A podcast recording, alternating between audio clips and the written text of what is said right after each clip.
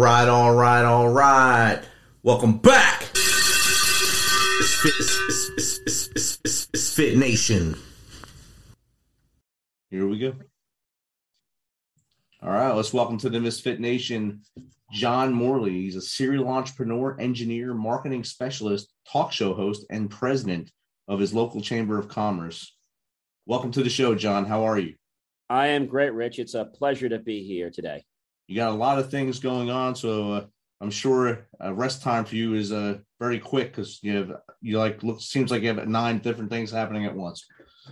Yeah, about five or six. Yeah, at least. but I do, you know, I play hard and I rest hard. Good, So, good. uh, Yeah, that, that that's helps an out. important thing.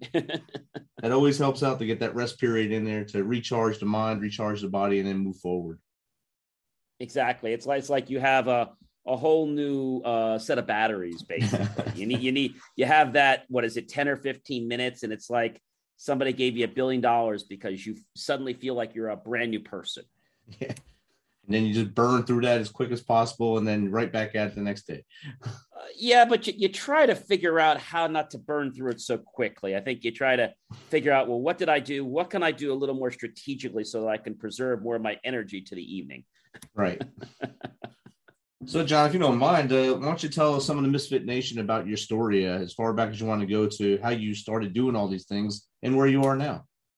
Okay. Well, um, let's go back to when I was in college. I was in college, and uh, it was probably my junior year. I started a company called JCM and Son, which is a very small company. Uh, actually, my dad had started it before me, and he was using it to do land surveying. He was not in technology or computer, so he already had started the company. I didn't know that he was going to give it to me. And so when I was in school, I started doing computer repair for like five dollars I would charge on the phone, and it wasn't by hours, one fee. So if you had a problem that took me two hours, I was only charging you five bucks. there was there was no taking credit cards for this business. It was well cash when I see you, or could you bring it by at lunchtime tomorrow, or can I get it from you after class? There was no checks; it was just cash. And so um, when I went on site, it was ten dollars. Prices have gone up a little bit since then, a little inflation. But again, it wasn't per hour, it was for the entire project. And I remember this one kid who I became good friends with. He had this DOS, disk operating system. This we were into video games. And um, he called me and said he's having a problem with a game. And I was like, all right. He's like, can you come over? It's a real mess. So I come over and it happened to be like, I don't know, 10 o'clock at night.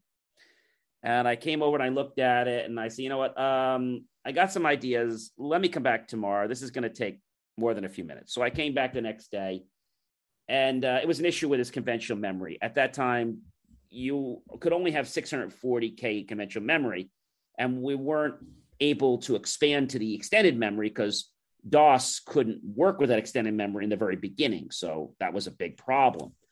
And so he wanted to play this game. It was some fighter game. I forget the name of it.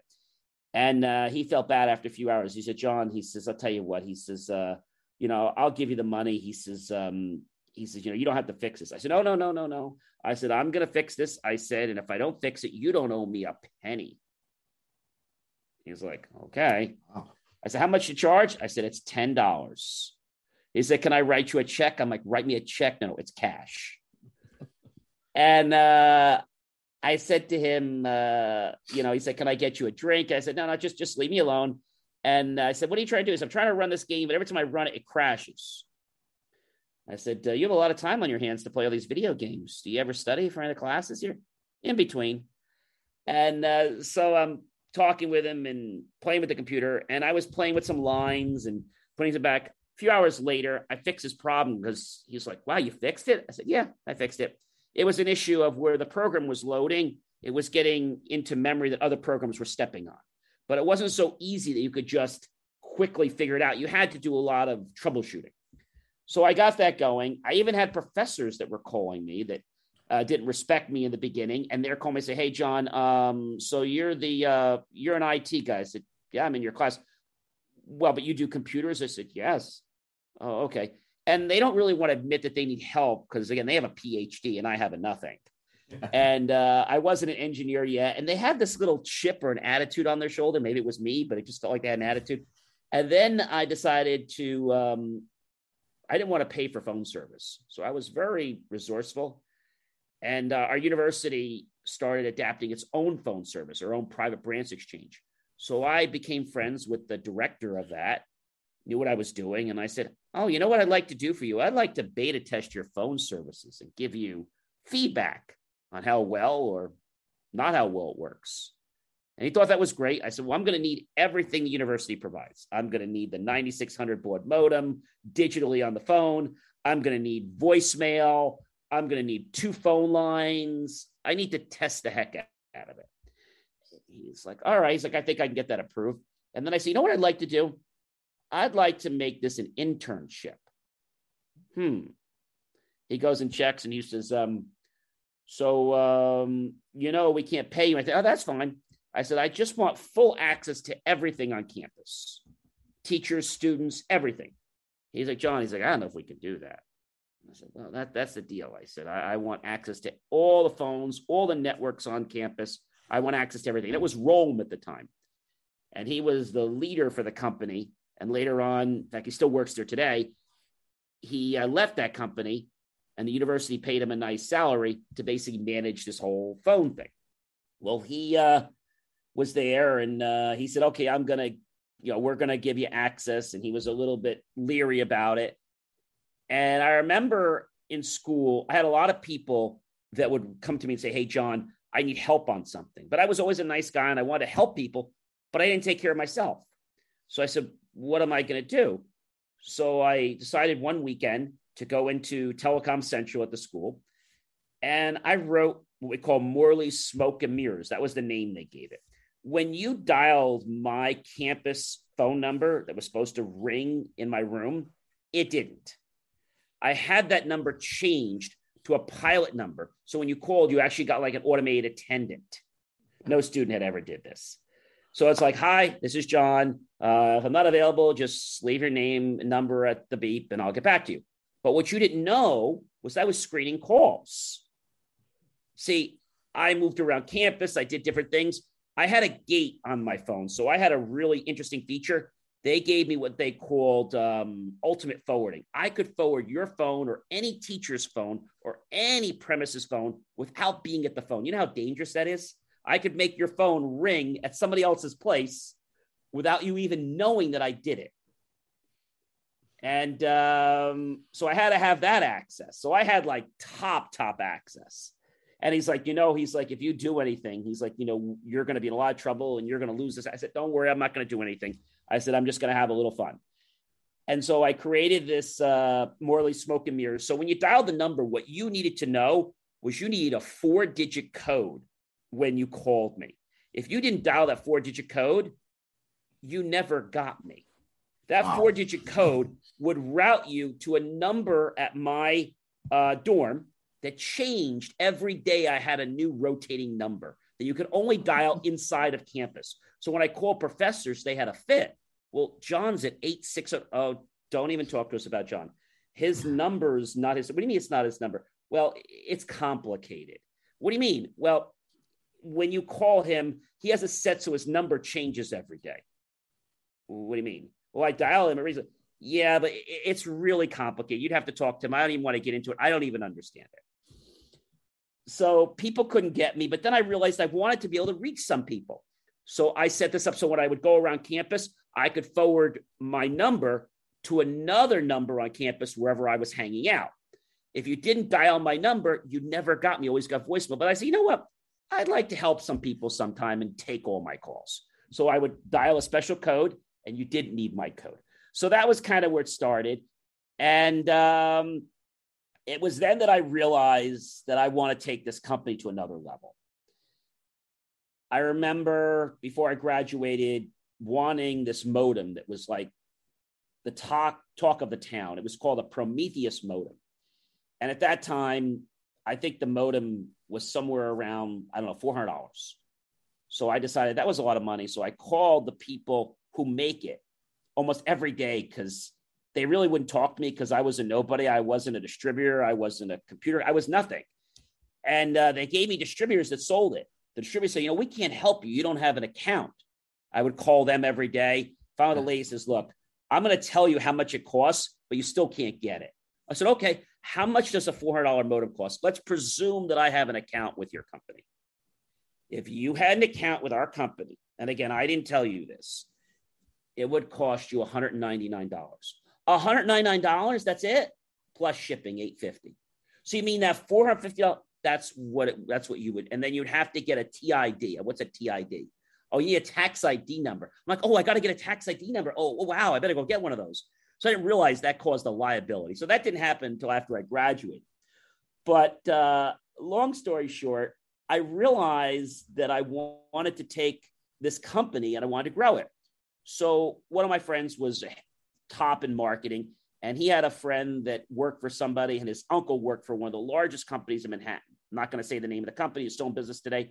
Well, they took me to the farm for a long time, uh, over 30 some years. And about 10, 11 years ago, I said enough's enough because they said, John, you're never going to be a marketing person. You're an engineer, but you're never going to know advertising. You, you just, you just need to pay people to do that.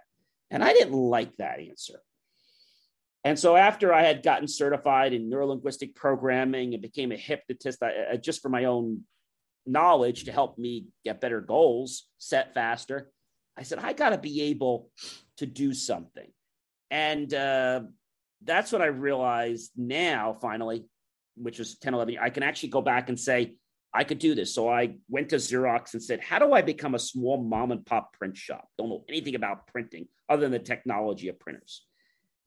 And uh, it was interesting because after I figured that all out, I walked into this firm knocked on the guy's door. Let's call him Robert. That was his name. I said, "Hey, Robert." He said, "Hey, John, how you doing? It's so great to see you. Listen, we got donuts, we got coffee, we got bagels, we got fresh muffins.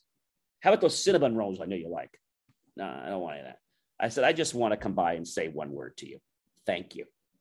He said, "You're welcome. You are so welcome. We got fresh juice too." Okay, thank you, and we're done. I didn't smile, but he's like, "We're done." I said, Thank you. We had a nice run and we're done. He's scratching He said, He's like, you know, I haven't had my coffee yet this morning, and this is kind of hitting me a little bit. Let me see if I can get Mark in your sales rep. Hang on a second. Mark, I got Mr. Morley here. Can you come to the office? Yeah, yeah, sure. Comes here. Hey, John, how you doing, bud? Nice to see you. Nice to see you too. Listen, Dana made those special muffins you got. I think she even made the Cinnabon this morning. Do you want me to go get you some of those and some milk or some orange juice? I'm like, no, I'm all good. I said, oh, okay. He says, you know, John's not really very happy. Oh, no problem. Grab your jacket. Let's go to let's go to Mark Steiner across the street. Let's get some grub and we'll talk about it. How about that? Now, so I want to show you what Sharon's been working on all night just for you. She didn't even go to bed. She's been spending all night on this amazing campaign. You want to see it? No. And he's like, What's wrong with you? He says, I says, he said, I know you just need some food. Let's get your jacket. Let's go across the street. I said, I don't want to go across the street. I said, I want to say thank you. And I want to say we're done. thank you. We had a nice run and we're done. He looks at me. He says, um, What are you trying to tell us here? I said, Well, I'm trying to tell you that I fired your boss a few seconds ago. I'm firing you and I'm firing your 15 person team goes back in the chair. and He's like, whoa. He's like, you know, bro, that's uh that's low below the bell. He says, I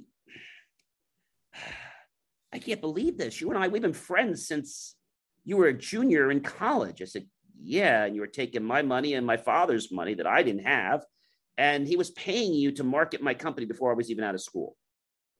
Yeah, John, it takes time. This is this is a tough, tough, uh, tough economy out there. You just got to keep putting money in. We'll get there. How long? It's going to take some time. You got to put some more money in. and I was like, you know, it's funny. When I give you a hundred dollars, and I'm just using that arbitrarily, you take me out to breakfast at a diner. When I give you 250, you take me out to Bennigan's with a nice dessert and ice cream. When I give you a thousand dollars, you take me out to Ruth's Chris Steakhouse. Yeah it's funny when I said I was sending you a hundred and I sent you a thousand, you canceled my breakfast. You made some excuse that your kids were sick and that your wife had no car because she had an accident and they had to drive to the doctor's office and you were the only one that could do it. And then your boss was coming in magically, and you could only see me for dinner. I said, I'm on to you guys. well, no, John, we're, we're just busy. You don't say we're really busy. You know, we gave you some, we, we spent a lot of money on you on dinner. I, I understand that. And I spent a lot of money on you guys too. And I said, You didn't know what you were doing. You subbed everything out. You charged me when the, the deadlines were up. He's like, So what are you doing? I said, Well, we're leaving you. Oh, where you going? I hope you're not going across the street. Let me just tell you, Chris, he's terrible. I can tell you things about Chris that I really shouldn't share publicly. You don't want to go over there. He, he's not good with those big accounts. And trust me, he's going to just give you such a bad reputation. Don't go to Chris. We're not going to Chris. Oh, where you going? You're going to Phil? Who's Phil? The guy all the way down the end of the block. He is 10 times worse than, than the guy across the street. And if you think we're bad, oh my God, he's horrible. He is so horrible. And he'll promise you everything. And then he won't return your calls until you pay him. I said, We're not going to Phil either. He said, What are you doing? You're not going to somebody in Jersey. I said, Yeah, I am. Oh, dude. He's like, I feel for you. You just don't know what you're doing. You need some help. And I want to help you as a friend. I want to help you. He said, Who are you going with? I said, I'm going with a company in New Jersey. They're in a little tiny town called Franklin Lakes. He said, You're in that town. I said, I live there and I have a business there. Well, where's the business? I said, It's across the street from me. Oh, what's their name? Neighborhood Publications. Oh, that's a weird name. He says, they'll probably won't be in business long. I can tell that that name's not very solid. They're going to, they'll be out of business in a year. I guarantee you. so then he says to me, Who's the sales manager? I said, uh, Chris something. Who's the owner? Jean Morley. Who's the owner? John Morley. Who take your hand? John Morley. You're saying you own that company? Oh, now we got to sit down. You need a drink because yeah. I think you're just like, you know, you're like on a dreamland and I want to bring you back to earth because I'm really feeling for you. Because you, your family, what's going to happen to you down the road? I want to save you right now before you you start burning and wasting time and money. Because I know what I'm doing. I said, You do? Yeah. So we went away. Two years went by, we failed. And then uh, he calls me back. We're doing well. John, Sharon, I want to come by and take you to lunch. Said, That's nice yeah, we want to talk to you because you know you got some big accounts now, and we want to you know teach you how to handle these accounts because you don't really know what you're doing. So what we want to do is take some of these take these accounts from you, take care of them. You know, you pay us. We'll keep the brand name of, of neighborhood pub on there, and then we'll do all the work. I said, why the heck would I do that? I said, I'm busting my tail to get these clients and the reputation. I said, why would I let you destroy that in the fraction of a second? Well, because we have advertising experience. We're a Fortune 500 advertising company. Yeah, who's very good at conning people. I said, I have a concept. Why don't we take some of those people who, you know, you're probably going to lose, they haven't paid their bills, that aren't going to come back, they haven't gotten an ROI ever since they've been with you. Why don't I take some of those, help them, talk with them, get them a new plan, get them returns on their investment, profits, keep your name on it. That's fine to me. And um, they're actually going to stay with you because they're getting a return frequently. How's that for a concept? You know, John, that's above my pay grade. Okay. Well, listen, I, I want to thank you so much for coming by. I don't need lunch, but I do thank you for coming by. If you ever need a professional advertising, marketing, graphic, digit design, and video company, or you need a great IT company, why don't you reach out to me? we'll be here. We'll be growing uh, okay, John, you know, take care. It's really nice seeing nice seeing you too. I gotta go. and so that's what got me into starting a marketing company because it's probably saying, why does an IT company start a marketing company? It makes no sense. Nobody knew what they were doing, Rich. Right. Nobody. So I would come up with ideas in the morning and I'd have my team put them together. I'd hit a button and I'm printing them at our at our center at two in the morning. Oh, and I still do that sometimes now. so I like the idea of JIT concepts, uh, president of the Chamber of Franklin Lakes, that I made a 501c3. And I'm very good because I donate all my graphics, all my media, all my printing. So I get the word out really well. And um, I produce over 40 hours of motivational content a week that I just share out. And I'm just very passionate about what I do. So the IT company, um, one of my first dreams have come true. Um, we use a slogan that most people can't print, and that is Wall Street trusts us with their IT and technology needs, shouldn't you? So I had one of my competitors. "So I could print that on a card and mail it." I said, "Yeah, and you can commit mail fraud." What do you mean?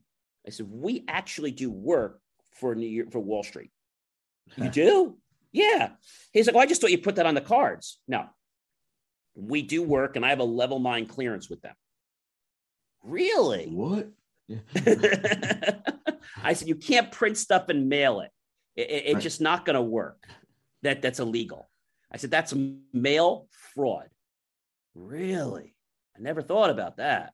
Yeah, and it's and it's pretty hefty per per per uh, violation. Huh. They probably said no. So I'm- gotta stop. yeah, he's like, he's like, I gotta watch what we're mailing out. He's like, I didn't know that. He said, we're mailing lawyers. I said, you better watch what you're doing because each one of those could be hitting you for 20 or 30. And I don't mean dollars. Yeah. What do you mean? I ones. 20 or 20 or 30,000 to start. Wow. Yeah, he said, that's what my marketing company told me. I said, yeah, it sounds like you you actually might need us. So I got very passionate about that. And the thing about us with IT, uh, Rich, being an engineer, I don't sell people what is going to make me a lot of money. I get them involved with what they need. So I specialize in companies between 20 and 500 users do medical, pharmaceutical. And so I have conversations with people. Look, this is how it's going to work. This is what needs to be done. And this is what we should be doing. Oh, we don't want to do that. If you don't want to do that, that's fine. We may not be the firm for you. We may not be the right company. And I respect that, you know. Uh, well, our whole budget's only 200 bucks or 300 bucks. Yeah, we're not the company for you. What you may want to do is look in the yellow pages for, you know, some of those people that do like a $200 contract for the year, but they're not going to do what we do. They're not going to do custom systems. They're not going to guarantee. Who guarantees a computer for three years that builds it? I don't know too many people. We build a computer, we guarantee it for three years. It has an average lifespan of 15 years. I should say maybe eight to 10, but our servers have an expectation of 15 years. So people said to me, John, you're building stuff too good. I said, yeah, but that's what we do. They said, you should just skimp on the stuff. Like, don't build it so well. And that got me passionate. And um, I forget how many years ago it was, but I got on Blog Talk, Blog Talk Radio, which you probably may or may not be familiar with. And we started taking calls. Uh, so Blog Talk is um, it's a thing for casters. It's mostly audio. It's not video. It's just audio. Okay. And they had their own little line where people could call in. And I thought it was the greatest thing since sliced bread. I had a time that was amazing. And I wanted to get on national radio, but I'm nobody. So I keep sending little letters out and demo reels through email. And finally, I get a guy that bites in upstate New York. And he says, John, he says, you know, we're going to give you a shot. I said, wow. He says, how would you like Thursday night from 9 to 10 p.m.? I said, that's prime time. He says, yeah. He says, uh, we got 48 states we can syndicate you to. I said, that would be amazing. He says, yep. He says, uh, so we got started with them. We were with them for a couple of years. We did really well. Uh, again, this is all free. We got to the point where we're just going to start accepting advertisers. I brought our first advertiser to the station, which I thought was amazing because I was going to make a nice percentage. I think it was 60%. The check was three and a half million, but here's the bad part. I don't get any of the money. So I called the station. I said, what happened? Uh, programmer, he said, oh, John, this is a complicated one. I don't have an answer to this. Let me give you over to the to the uh, um, station manager. Rob, what are we doing? Yeah, John, everything you did was exactly correct. And you would have normally gotten 60 to 65% easy. But this was one of those weird deals. The ball just kind of fell on the other side of the fence this time. What do you mean? Well, it's just kind of how the deal went. You're really going to have to talk to Mike, the station owner. Can we have him call you? We'll have him call you. Mike, how are you? Hey, John, how are you? Nice to see you. How's everybody? Everybody's great. Listen, I have a quick question for you. I brought you an advertiser. Supposedly they say check. Yeah, thank you so much. We got a check for them yesterday for three and a half million. I said, Oh, well, you're welcome. Uh, where's my money? Yeah, see, we have to talk about that. I said, What do you mean?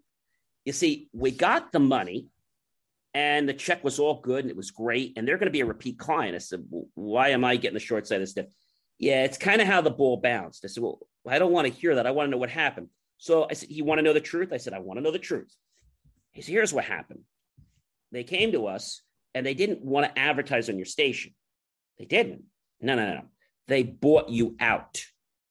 What do you mean? They bought your whole show time out. Oh wow. I mean, the network, they bought the timeout from you. Yeah, he says, and you know, the price you're paying and the price they're paying. So three and a half million was a lot more than the couple hundred dollars you were paying. I said, but we, I have great content. Yeah, I know, John. It's not personal, it's just business. I said, but I'm growing. I'm I'm an aspiring. I know, you know, um, when you get growing, come back to us. I said, you know what? I'm never gonna come back to you. I said, the way you treated me, I'll never come back to you. He goes, Oh, that's a shame. He says, We would miss you. He says, You know, if you grow, come back. We'd love you. I said, I, I wouldn't love to be here the way you treated me. He said, It's just business and we got to pay the bills. You know, this isn't a not for profit station. I said, I get it, but I put my heart, my blood, my sweat, my tears into your into programs.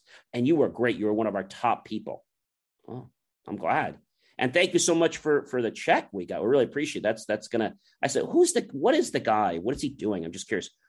Well, we can't tell you too much, but what I can tell you is it's a political candidate, and he wanted your slot to motivate people to vote for their side of the election.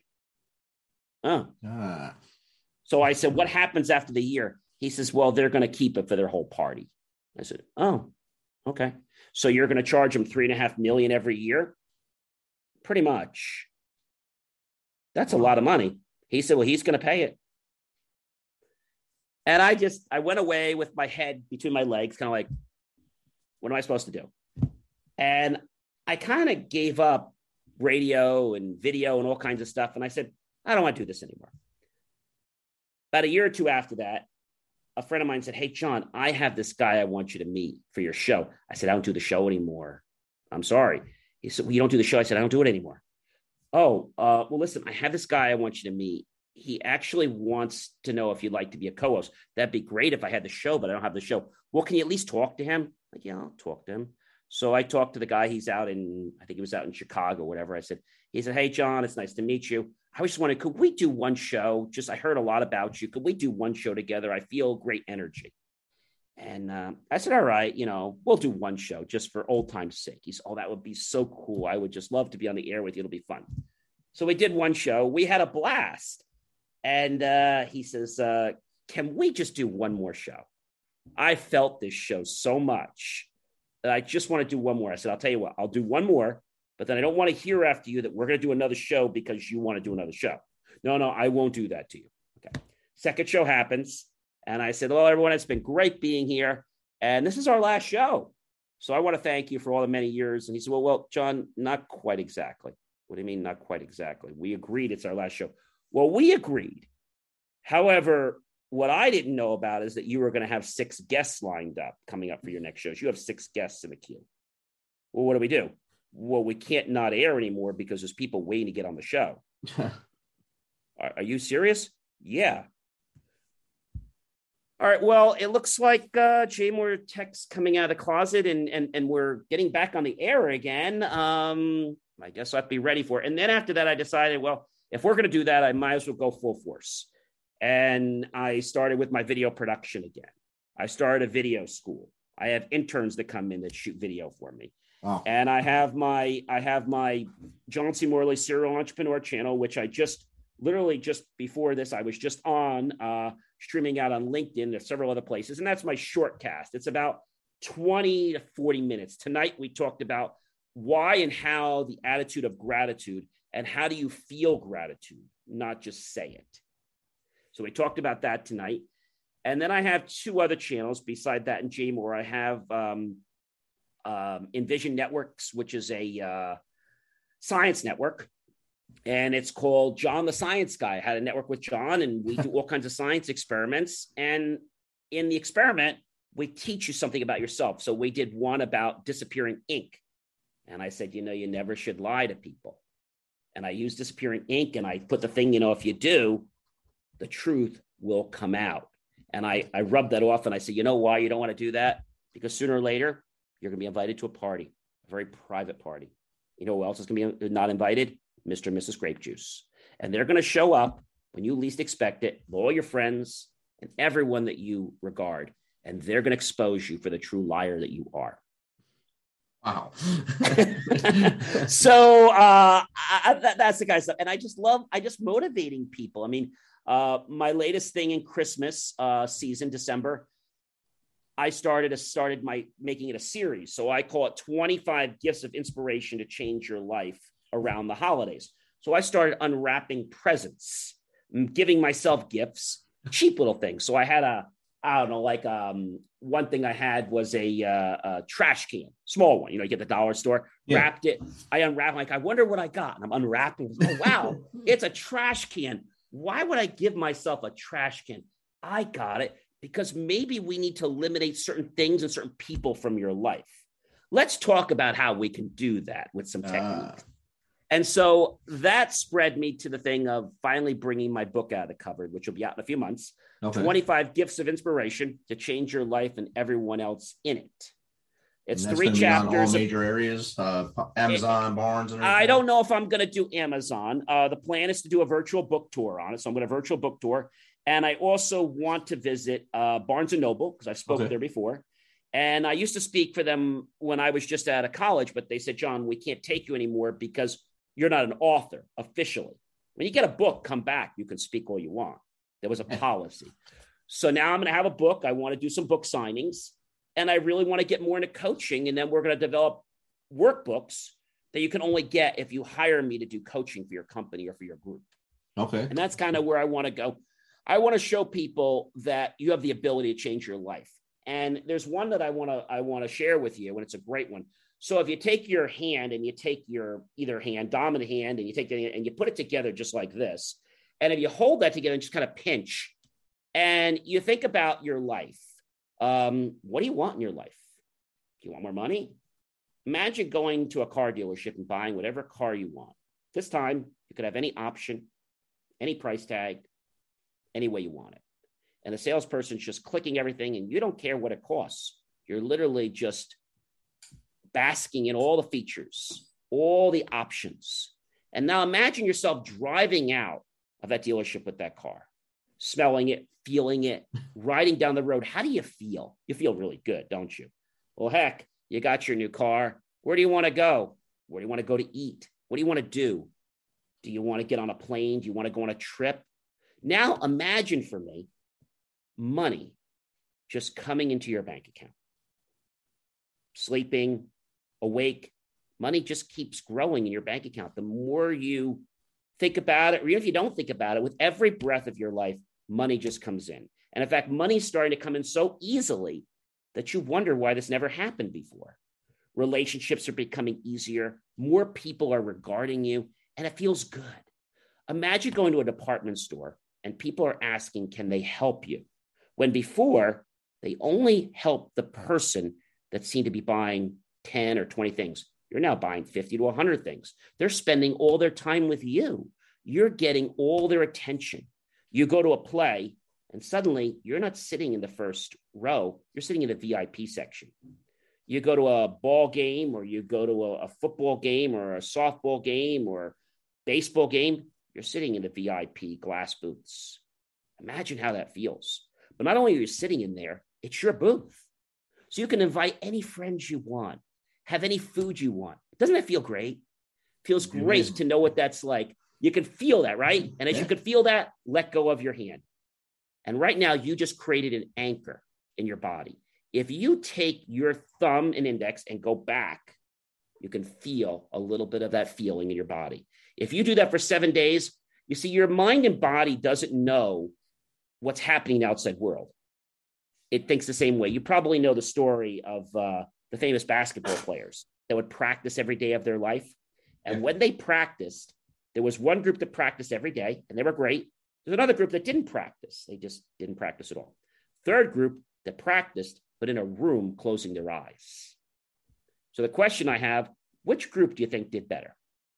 Probably the ones practicing with their eyes closed. Exactly. So the ones that didn't do anything, they were worse than the other people because they they lost muscle skills right. and they didn't and they lost confidence. The people that practiced were good, but the people that closed their eyes were just a tiny bit better. Now you might say, how the heck is that possible when they weren't practicing? You see, when you close your eyes and you use your mind and body, your neurons are sending messages to fire the same uh, muscles and joints, ligaments, and connections of your body that you would if you were actually practicing on the court. Yeah, and that So when you rehearse, you actually make it happen. But your body doesn't know the difference. That brings like uh New York Mets had a player years ago that his dad would throw tennis balls at him with numbers on them. He had to yell the number out before he hit it. Oh wow! And that's how he learned to hit baseballs. He'd have his eyes so focused on that ball to try to figure out what was on it. He was able to hit the ball. And that's how he made it from Pee Wee all the way up to the majors. Just by instilling that focus on his son, he made him get to the pros. That that that's an amazing story. But a lot of people don't realize that most people don't use more than one percent of their brain. Oh, yeah. and they and they never will, which is un- unfortunate. Um, you probably know that most people say they have a bad memory. Now that's a perception. Uh, Wayne Ford, Dr. Uh, Wayne Ford said that you know if you believe you can't, you're right, and if you believe you can, you're also right. So when you say you don't have a me- good memory, you're going to bring more about that on. So people say to me, John, well, how do you have a good memory? I just can't remember. I said, well, first thing you have to think to yourself is you gotta say you have a good memory yeah, but what else do I need to do? Because I got to remember something. I said, well, imagine going to a store. Okay. Doesn't matter what store you want to go to. Maybe it's BJ's, maybe it's Walmart, maybe it's uh, Food Town. And I don't know what stores there, Kroger's, depending on what's around wherever, wherever you guys are watching. And you might say to me, John, you know, I don't know what's going on, but one thing is I have to remember all these great things in my life. And you're going to the store and um, let's say you have to get milk. Okay. So imagine, I don't know, a big uh, archaic uh, boat. Okay. Several sails.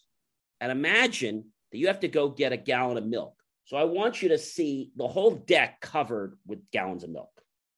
You can picture that any way you want. Now, let's say, in addition to the milk, I don't know, you need to get some cheese, you need to get some crackers. Okay, well, just above the the uh, gallons of milk, there's a mast in the center, and it's coated with cheese. And if you touched it, you get it all over your fingers. Right above that, there's the first flag, and there's some crackers that are just all over the flag, boxes of crackers. So now you got your crackers. What else do you need? I don't know. I really need some watermelon. So just above that, there's a little bit of a round dish, and you see people taking watermelon and throwing it at the at the other pirates trying to attack the boat. Above that, you realize that I would like to get some ice cream. So on the tippy top, you actually see a big, gigantic um, flask or let, let's say container of ice cream, but not just any ice cream. The ice cream is actually tipping over, and it's actually vanilla and chocolate, and it's literally pouring over somebody's head if they are walking by it. So now that was kind of fun. But if I asked you, what do you have to go get at the store? First thing on the boat was what? Milk.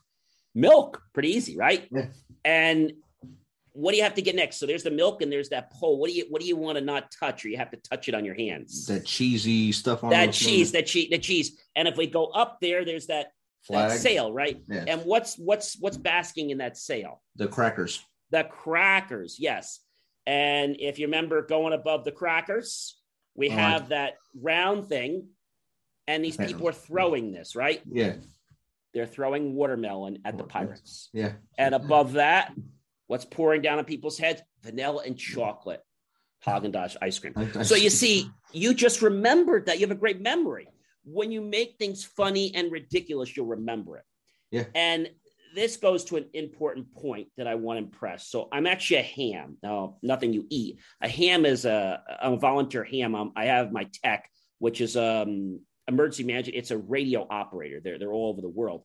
And this past Sunday, I studied and got my general.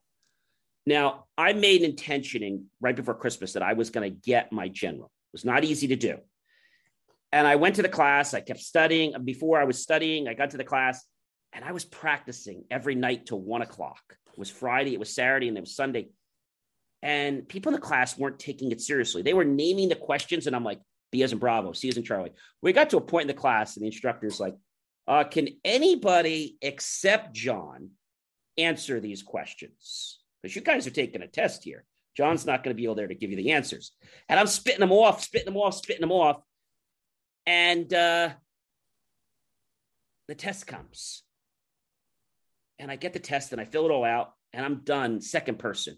I said, Oh, I went too fast. I'm the second person. I better check. It was one of these SRA tests. We had to have the dots. and uh, they take the test away from me when I tell them. And they give me another test again. I was like, Oh, I guess I didn't pass. That's a surprise. And I'm going through the things. I'm like, wow, this time is 50 questions, 37. I didn't even look at the name of the test. The test said extra on it. So at the end, I didn't pass that test because I didn't study it. I said, um, what happened? I guess I didn't get it. He said, congratulations. I said, well, I, I, there's no way I passed. He said, well, you got your general. Said, what was this? Well, you had a perfect score. So whenever that happens, we just give you the extra test automatically. I said, "Holy gee!" I was like, I was like, because the same thing happened to my friend next door, and he got another test, and I was like, "Yeah, probably same thing happened to me." He got another test because he went out with a head between his legs, like he, he didn't pass. And he's like, well, "What do I do?" Yeah, you can go do some research online, and nobody took it seriously. So when you have an intent to do something, it doesn't just magically happen but it gets your RAS, reticular activating system, in gear to do it. Um, if you were to, let's say, buy a new car, new model, right? As soon as you get out of the dealership, the first thing you notice is what? That car is everywhere on the road. Like yes. you're not the only person that has it, right? I thought I was the only one buying that model. Like there was no one on the road. Now there's like every freaking car is that model, every other car. Why is that? But then my friend goes and he buys another kind of car, but he says his car is every car. Why is he seeing or cars. And I, no, there's more in my cars, more hit Well, there isn't.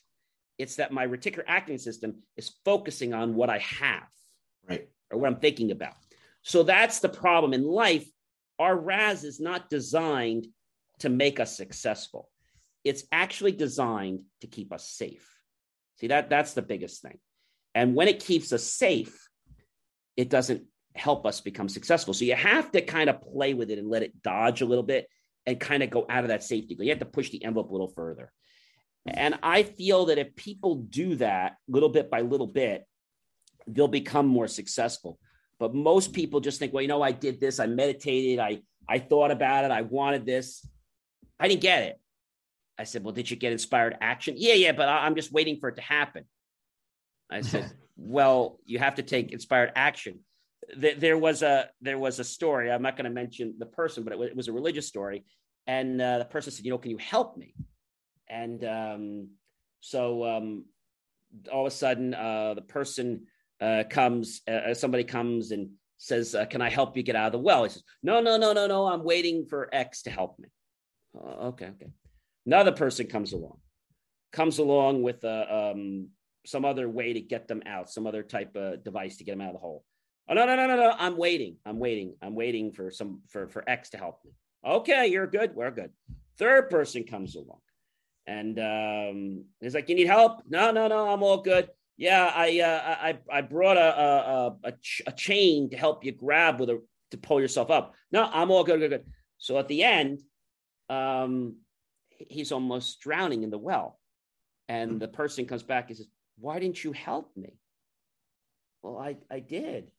Uh, the last person that came, actually, the fourth person came and brought a ladder. And he said, he says, I gave you this, a chain of this, and I gave you a ladder. He said, I did help you. Yeah, but I was waiting for you to come. Well, I sent my help through other people. So I think sometimes we're expecting something to come in one way, but we're not open to the way it really comes. And that leads to an interesting point to what I was saying about the course. That course wasn't easy. But if you can have a foundation, okay, whether we're talking about mind, we're talking about family, loyalty, motivation. If you can have a good foundation, if you don't have a solid foundation, what happens to your house? It falls apart, right? So if we have a solid foundation, and if we're able to start with something, maybe you're looking to be, I don't know, you're looking to be a chemist, but you don't know anything about chemistry. But you know that you spent time with your great grandmother and she showed you how to mix and bake. Say, okay, so you baked before, right? I did a few times. So you know how you have to mix the, the different ingredients together and then you eat it? Well, chemistry is very similar. You mix other things, you just can't eat them, and they're dangerous, but you're still mixing. So now that I built upon something you know, you're like, oh, I get it. So when you add the acid to the base of the right, what happens if you add it too fast? You burn it. So you, you kind of make those analogies. And that's why most people don't learn. It's like, I can't figure it out. They got to figure out what they know that's a commonality. And then you can learn anything. Make it the make it familiar so they learn it. That's the best way to do things. Uh, memory uh, in the army, we used to do things the Kim's test a lot. We have a pitch black room. You go in there, turn the light on for 20 seconds. You have to scan the room, turn the light up, go outside, and, and repeat everything you've seen there. Describe the room, and you got to keep doing that until you can. The muscle memory taught you to scan that room as quick as possible to get as much information, get that recon done, and come out. And it, it helps soldiers a lot even after they stop doing the dark rooms. When we get into battle in Afghanistan or Iraq, they were able to go in places and identify everything they seen immediately because they were so used to practicing that familiarity of going in there in shock and awe, blackout and then on, lights off, lights on, and go. That they they became muscle memory and familiarity of learning to do things on the fly. So it became like second nature to them. Yeah. And this is the same thing that we can do with anything in our life. Like I told you about the anchor, I told you about gratitude. One of the things I do every day, and I encourage people to do this, I tell people whether it's a ring or it's your watch or clothes, whatever, when you take something off at night, practice the attitude of gratitude. When you put that back on in the morning, practice it again. So people say to me, John, I don't have anything to be thankful for. Um, you know, I have a job, I'm not happy with it, I'm in a third marriage, um, my kitchen's a mess, I have two kids, I can hardly feed them. Uh, okay, so what's the I, I, can't be thankful because I can't live. Okay, well, why don't we step back a minute? First, let's be grateful that you're alive. Okay, let's be grateful that you have two beautiful children, right? Yeah, I guess. Let's be grateful that not only do you have the two beautiful children, but you have a job and you're able to put food on the table, right? Are they starving? No, not starving, but I can't give them filet mignon and stuff. I said, but you're able to feed them. Yeah, I am. Okay, so you got that. You got a roof over your head? Yeah, I got a roof over my head. Okay. You have money in your wallet so that you can put gas in your car? Yes. You have a car, right? Yes. You have um, parents that are alive and that love you? Yes. Grandparents? Yes. You got a lot to be thankful for. Yeah, but John, you don't understand. You have carpet, you have clothes, you have heat at home. Yeah, I have all this, but you don't get it. No, what don't I get? You just don't get that I don't like remote. Okay, I understand you don't like where you are right now. I respect that. Be grateful for where you are now and what you have, and more, I promise you, will open up in the future. Well, I don't know how to be grateful because, like, I don't know, this is just stuff I'm doing. Like, I'm just going through life, I'm going through the motions. So, feel gratitude. How do I feel gratitude? Close your eyes and just feel in your core what it is like to feel something. You ever had a relative go away on a trip or a friend or significant other? They go on a trip and you don't see them. Now, it's not to harm you. They're going on a trip or something. Nothing's wrong. You close your eyes and you miss them, right? So you're grateful that you know they're coming back. Can you do that? Practice being grateful for one minute every day, then two minutes, then three minutes, then four minutes, and just practice that. And uh, the lady says, Well, when do I do that? I said, It's really simple. I said, You go to work early in the morning. Every time you go outside your apartment where you live, I want you, every time you touch the inside of your doorknob or the outside of your doorknob in, in your home when you leave your apartment, I want you to take that gratitude check every time you leave and every time you come back in. She talked to me a couple weeks later and she's like, How you doing? She's like, Well, you know, I'm, I'm okay. Um, I got a promotion. So, well, that's good. You can be grateful for that, right? Yeah. I said, you know what you've also be grateful for? You can see, you can hear, you can walk, and you have great health, and your children have great health. Yeah, I, I guess you're right. You know, I was talking to my friends, and they were just telling me how bad I have it. Yes. So, first rule is don't listen to your friends because see, your friends are not always going to help you in all due respect. She's like, yeah, I know. I said, you have to let them know that they have to be grateful. She says, well, they were just doing the same thing. And I was repeating what they were telling me. And I was feeling, you feel more miserable. So I would tell them either change where they're going or you need to find some new friends because I think that's your problem. She's like, yeah, you're right. There's this one lady, Mary, and I don't know if I want to hang around with her anymore because she's always complaining. She's divorced too, but she's complaining worse than I am. And then I just pick it up. I said, yeah. And then you just keep reverberating what she's been saying. She's like, I know. So it does work. Definitely, and uh, I think uh, you add that with uh, having a victory every morning. So you wake up, you make your bed. That's a victory. The first I love, I love that. The first victory is actually waking up. The second victory is making your bed. You just you just accomplished two tasks in one day, and then you gratitude. I'm I'm grateful. I'm able to wake up and make my bed. So you combine the both of them, and you're able to get through your day.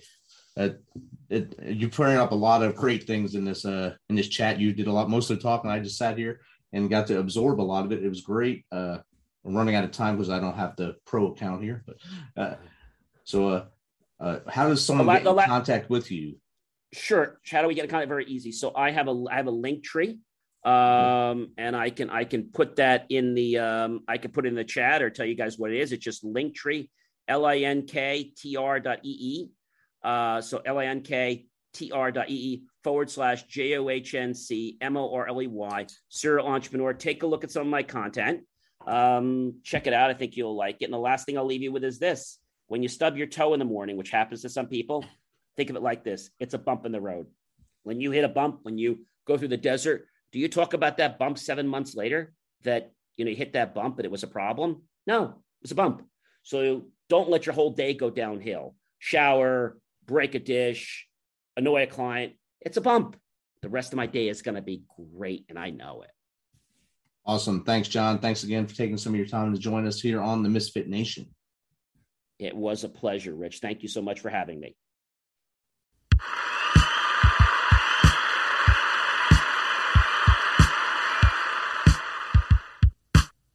You know how we do this.